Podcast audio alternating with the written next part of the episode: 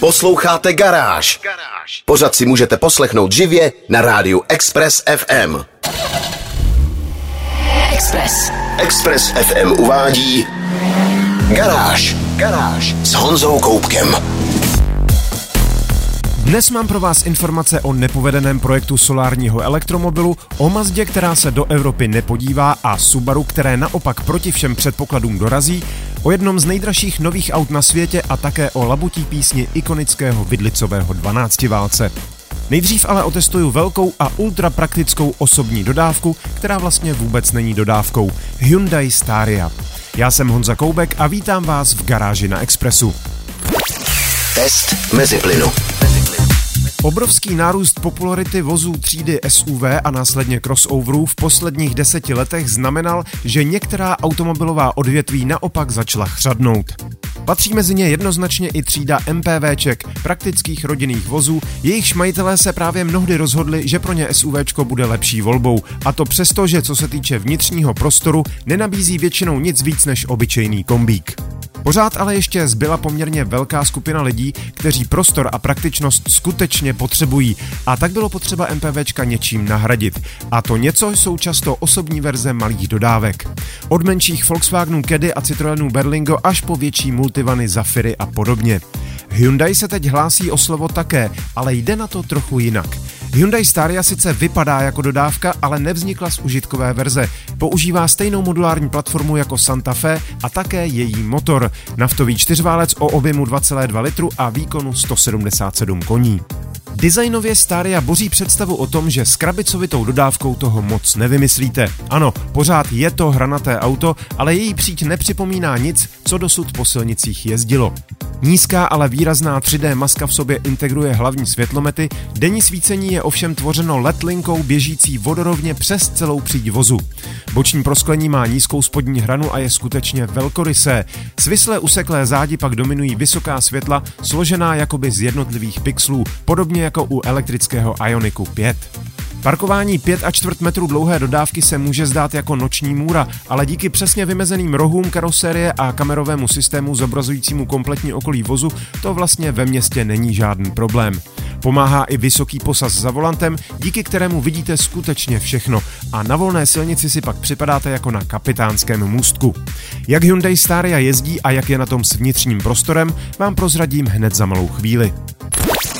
Test mezi plynu. Posloucháte Garáž na Expressu a já testuju Hyundai Staria, velké MPVčko, které téměř hraničí s osobní dodávkou.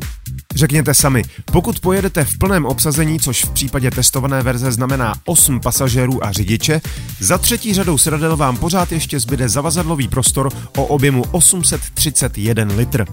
Když třetí řadu sklopíte, dostanete 1303 litry. Do všech tří řad si přitom pohodlně sednou i dospělí cestující. Všichni budou mít k dispozici USB nabíječky a držáky na nápoje a řidič bude mít odění v zadní části přehled díky integrované stropní kameře. Vpředu byla v mojí verzi třímístná lavice, ovšem prostřední místo bylo spíš nouzové a jeho uší opěradlo se dalo sklopit a použít jako loketní opěrka s odkládacími prostory a držáky nápojů. Jednoduché palubní desce dominují dva 10 a čtvrtpalcové displeje. Ten prostřední zobrazuje infotainment, který sice umí Apple CarPlay i Android Auto, ale jeho vnitřní struktura je někdy zbytečně složitá. Například při ovládání jízdních asistentů. Těch je v autě spousta a fungují celkem slušně, což potěší zejména při delších jízdách po dálnici. Staria díky točivému momentu 430 Nm zvládá jakékoliv běžné úkoly. Je pravda, že při razantnější akceleraci o sobě naftový motor dá trochu vědět, nicméně není to nic hrozného a člověk si na to snadno zvykne. Automatická převodovka s tlačítkovým voličem je také v pořádku a když se budete trochu krotit, obří auto si řekne jen o nějakých 8 až 10 litrů nafty na 100 km. Za 50 tisíc korun navrh můžete mít i připojitelný pohon všech kol. Mezi jízdními režimy najdete položku Sport, která přiostří reakci na plynový pedál a sníží výkon posilovače řízení, ale sportovní jízdu samozřejmě od takovéhoto auta nikdo nečeká. Je tedy správné, že se vývojáři podvozek snažili naladit co nejvíc komfortně. Našel jsem sice série nerovností, které od pružení vyvedly z míry a do kabiny potom pronikalo nějaké to bouchání a otřesy, ale naprostou většinu času byla Staria klidná, tichá a komfortní. Základní verzi můžete mít už za milion korun. Velmi slušně vybavená čtyřkolka s automatem, střešním oknem a metalízou pak přijde na milion 375 tisíc, což je v porovnání s konkurencí velmi slušná cena. Další poznatky z týdenního testu uvidíte ve videu na www.garage.cz. Garáž s Honzou Koupkem. Není to tak dávno, co jsem tu hovořil o zajímavém projektu jedné nizozemské společnosti, který se jmenoval Lightyear One a později Lightyear Zero. Mělo jít o extrémně aerodynamický elektromobil pokrytý solárními panely, který by v ideálních podmínkách, například na jihu Evropy, dokázal nabít na 70 km denně a ujet tak 11 000 km ročně zdarma, tedy jen nabíjením z vlastních panelů. Všechno to znělo celkem krásně, až tedy na pořizovací cenu, která měla být přes 6 milionů korun. Dokonce ještě v prosinci přišla zpráva, že se rozběhla výroba v továrně ve Finsku, byť prozatím jen velmi pomalým tempem jednoho kusu za týden. Jenže jak vychází najevo teď, zázrak se nekoná. Ceřiná společnost Atlas Technologies vyhlásila bankrot a Lightyear Zero nebude.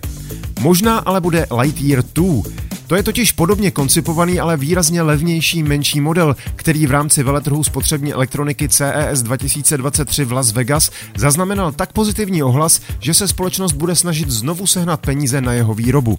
Přihlásilo se prý 40 tisíc soukromých a 20 tisíc firmních zájemců. Pokud se vše podaří, Lightyear 2 by měl stát jen kolem 900 tisíc korun, na jedno nabití by měl ujet 800 km a v prodeji by se mohl objevit v roce 2025. Možná, že i vidina výrazně dostupnějšího auta zlomila vás původnímu ambicioznímu projektu pro bohaté zákazníky. Nicméně uvidíme, jestli holanděné dokážou dotáhnout aspoň slibovanou dvojku. Nainvestováno už v tom mají proklatě hodně peněz. Další informace najdete na garáži.cz. Garážové novinky na Express FM. Posloucháte Garáž na Expressu.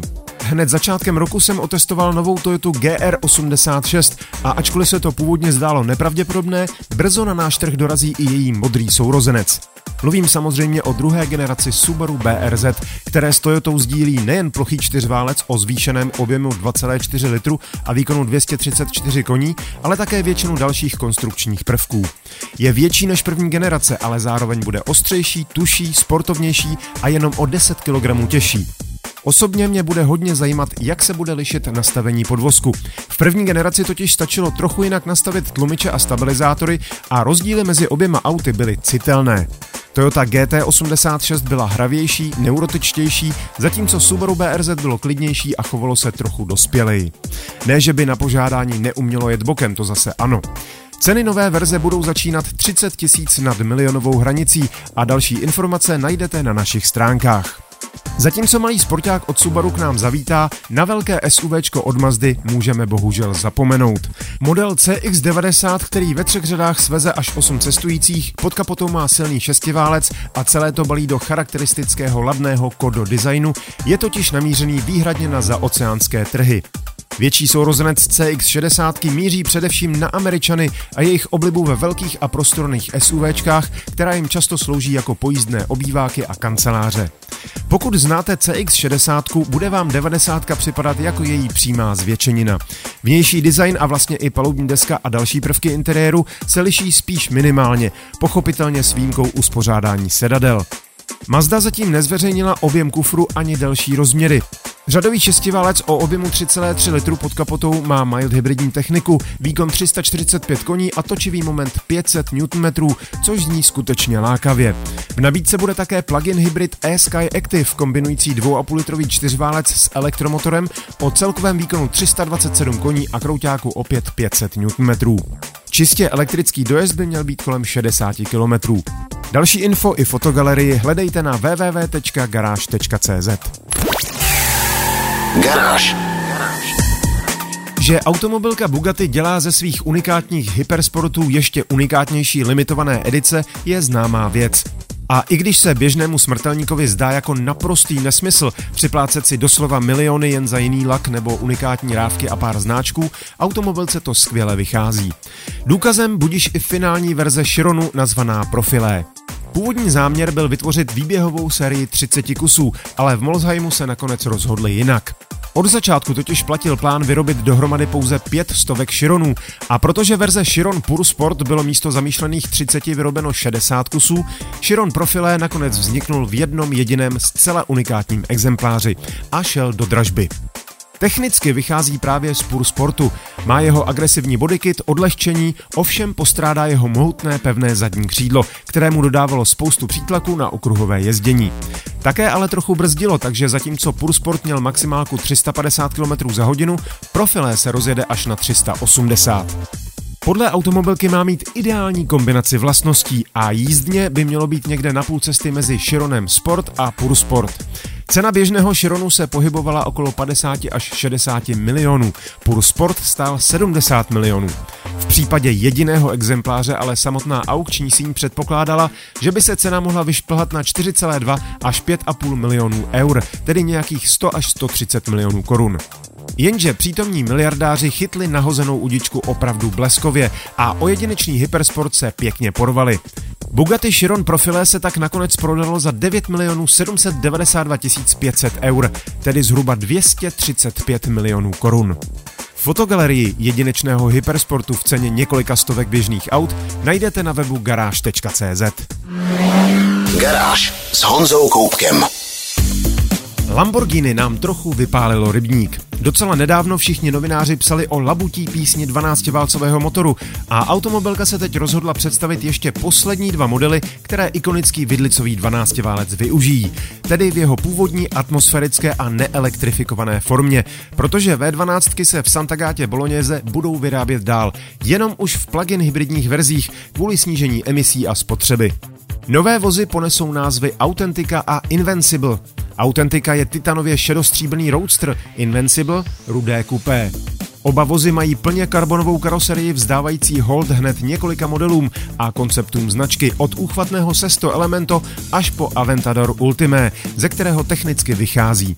Motor o objemu 6,5 litru má 780 koní a 720 Nm a i když automobilka nezveřejnila údaje k těmto konkrétním modelům, běžný Aventador umí s tímto motorem stovku za 2,8 sekundy a maximálku má 355 km v hodině. Zveřejněny nebyly ani ceny. Měl bych možná upřesnit, že Invincible i Authentica jsou unikáty. Vznikl každý v jednom jediném exempláři. A když si vezmete, že každý z 350 kusů kupé a 250 roadstrů Ultimé stál přes 11 milionů, není vůbec nerozumné očekávat, že se cena posledních nehybridních Lamborghini přehoupne klidně přes trojnásobek. Proti Bugatti, o kterém jsem mluvil před chvílí, je to ale pořád láce. Lamborghini už v prvním čtvrtletí letošního roku plánuje představit hybridního nástupce těchto legendárních motorů, pravděpodobně v super SUVčku Urus. První čistě elektrické Lambo je plánováno na rok 2028. Více informací a fotogalerii obou unikátních Lamborghini najdete na stránkách garáže.cz. Express. Express. To bylo z dnešní garáže na Expressu všechno. Další díly najdete na všech podcastových platformách. Nezapomeňte se přihlásit k odběru a díky, že nás posloucháte. Videa a fotky k dnešním novinkám, stejně jako další nálož informací z motoristické branže, najdete jako tradičně na www.garage.cz. Najdete tam i můj videotest futuristického Maxi MPV Hyundai Staria. Zvu vás také na svůj YouTubeový kanál Meziplyn, kde najdete moje vlogy a další videa. Díky za pozornost, mějte se báječně, buďte zdraví, jezděte rozumně a na Expressu naslyšenou zase za týden. Garáž na 90,3 FM. Poslouchejte nás i na rádiu Express FM. Další informace o živém vysílání na expressfm.cz.